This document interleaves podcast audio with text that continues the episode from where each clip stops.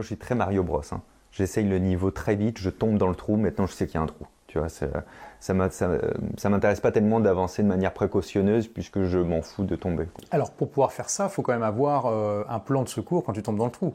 faut pas que quand tu tombes dans le trou, tu te retrouves SDF euh, dans la rue, tu vois. Ah, ben c'est pas des projets de vie, ouais. ouais, ouais. Donc, c'est des risques mesurés quand même. Ben, en- disons qu'en tout cas, il faut être capable de se dire, je rajoute ça à ma vie. C'est-à-dire que moi, ma- à l'époque, ma ligne de conduite, c'était je gagne ma vie avec le spectacle vivant et ça roule comme ça. Donc si je lance un nouveau projet, je n'arrête pas le premier, tu vois. Quand j'ai écrivé mon livre, j'ai pas arrêté de faire des vidéos. Quand, quand là, la tournée vient de reprendre, j'arrête pas d'écrire mon prochain livre non plus, tu vois. Enfin, tout, tout doit se marier. Et là, c'est une question de gestion, d'organisation, d'équipe aussi. euh, de, de te dire, ok, je, je génère de la richesse, bah, tout de suite, je vais créer des équipes, quoi, tu vois, avec cette richesse-là. Sinon, je ne peux pas tout faire. Et si tu as envie de tout faire, bah, trouve des solutions, quoi. Oui, donc tu, tu raisonnes vraiment en petits projets que tu peux tester rapidement pour Ouais. voir si ça fonctionne ou pas. Enfin, petit ou pas, parce que là, Ouais, ouais, bon, non, euh, ouais. 80 000 exemplaires, Ouais. quand même, tu y allais à fond. Euh, D'ailleurs, c'est une méthode que Jeff Bezos fait beaucoup aussi. hein. Ouais. Il dit que euh, on voit tous les succès d'Amazon, mais c'est parce qu'on voit pas les, les Voilà, dizaines, les centaines de projets qu'ils ont testés qui n'ont pas marché. Ouais. Et, et ça, c'est aussi très intéressant ce que tu as partagé. Euh, c'est ce que je dis toujours pour essayer d'aider les gens à dépasser la peur de l'échec, c'est qu'en général, les échecs se voient beaucoup moins que les succès. Ouais, c'est logique. Ouais. Et tant mieux. Alors, si, si tu veux une fun fact, fort de ce raisonnement-là que j'ai aussi, euh, moi, je- dans, dans- dans les catégories de choses que je fais dans la vie, j'étudie ceux qui auraient dû réussir. Mhm. Ce vois. qui aurait dû, c'est-à-dire. euh, Ben, ceux qui avaient toutes les clés, tout. Par exemple, en mentalisme, j'ai beaucoup regardé les carrières des mentalistes où je trouve leur travail incroyable, qui ont eu des opportunités incroyables et qui ne sont pas les leaders du mentalisme aujourd'hui.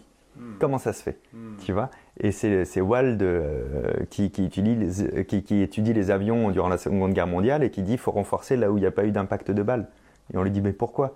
Fait, Parce que ceux qui sont pas revenus, ils ont dû avoir des impacts ici, tu vois? Absolument. ben, c'est exactement ce que j'ai fait euh, et que je fais dans pas mal de projets. Je me dis, comment ça? J'adore ce travail. Je trouve qu'il y avait toutes les opportunités. Pourquoi ça n'a pas pris?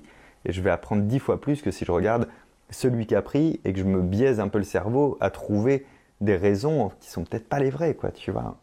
Oui, ça c'est important parce que c'est quelque chose que les ingénieurs n'avaient pas compris effectivement. Au début, ils voulaient renforcer les endroits où les balles, euh, il y avait des trous de. C'est ça. Ils se disaient, bah voilà, les gens, euh, ils se prennent plutôt les balles là. Et on- il y a quelqu'un qui leur a dit, mais attendez, les- ce- quand il n'y a pas de balles, c'est que les avions n'ont pas survécu. C'est ça. Ils sont pas rentrés. Exactement. Et ça, c'est un biais euh, du survivant. euh, Exactement. ouais. Vous étudiez que les survivants. Donc forcément, vous ne pouvez pas comprendre ce qui a, ce qui a impacté ceux qui ne sont pas rentrés.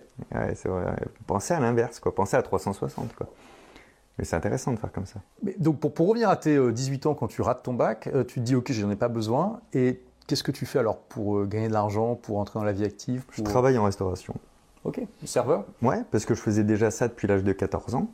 Tu Euh, commences à 14 ans? Bah ouais, dans le, en fait, je cherchais, moi je viens d'une famille extrêmement modeste, et du coup, je cherchais euh, comment gagner des sous, et puis il y avait un resto dans mon village, et puis j'étais allé la voir euh, vers mes 13 ans, c'était une dame qui s'appelait Renée, et, euh, et je lui dit comment euh, je peux travailler, passer le balai, tout ça, machin, elle avait un perroquet qui chiait partout, j'ai dit moi je peux gratter les merdes, et puis un peu, ouais non mais reviens plus tard et tout, je dis bon bah d'accord, donc je suis revenu le lendemain, je dis bah c'est plus tard, enfin, tu saoules quoi, tu vois, elle fait non, non, mais plus tard, c'est plus tard, quoi. Donc je suis revenu une semaine après.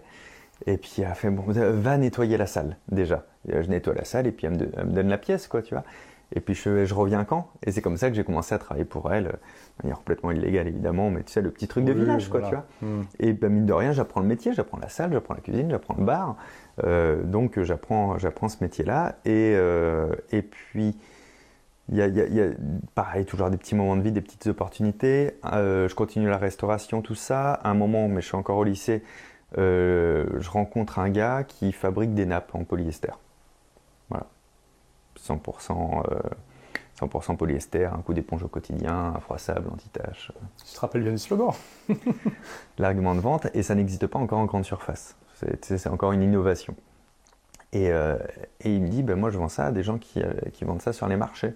Je dis, Il y a plein de marchés chez moi. Et vraiment, je trouve les nappes belles et tout. Je fais, ah vas-y. Et donc je prends le peu d'argent que j'ai sur mon livret de caisse d'épargne, j'achète une Mazda euh, dépouillée, une vieille bagnole, j'achète du stock et me voilà à vendre ça. euh, je, me, je me crée une patente hein, quand même, hein, je paye ma patente. euh, je vends ça sur l'île de Ré, à La Rochelle, à Rochefort, cra, cra, cra. Puis je me fais un petit peu de sous, quoi, tu vois, avec ça. Et, euh, et, avec ces petits peu de sous, ça m'a fait des pécules aussi pour investir sur des choses. Après, j'ai eu un restaurant savoyard avec un mec qui s'appelle Denis. un restaurant savoyard Ouais, à La Rochelle. D'accord. Euh, vraiment typique, quoi, tu vois, de La Rochelle, quoi, hein, les fondus entre les huîtres. Et tu faisais quoi là-dedans? Moi, je faisais la salle et mon pote faisait la, la cuisine. Euh, donc, on fait ça. Moi, je sais que je veux arrêter à un moment donné. Je dis, moi, je veux pas être comme tous les gars de la rue, c'était une rue, tu vois tous nos potes, ils, ils, étaient bien plus âgés que nous. Euh, lui, il avait 27 ans, je devais en avoir 19. Euh, ils avaient eux 45, 50 ans, et puis ils nous disaient non mais je fais ça, mais je vais pas faire ça toute ma vie. La restauration. Le problème de la restauration, c'est que tu enchaînes et un jour tu lèves la tête et c'est trop tard, tu vois. Mm. Donc on s'était dit 2-3 ans, quoi. Et puis on arrête en plein essor, quoi. Ça marche bien, on revend. Et moi, à ce moment-là, j'ouvre une société euh, pour faire des anniversaires pour enfants à domicile, parce que j'adore la magie.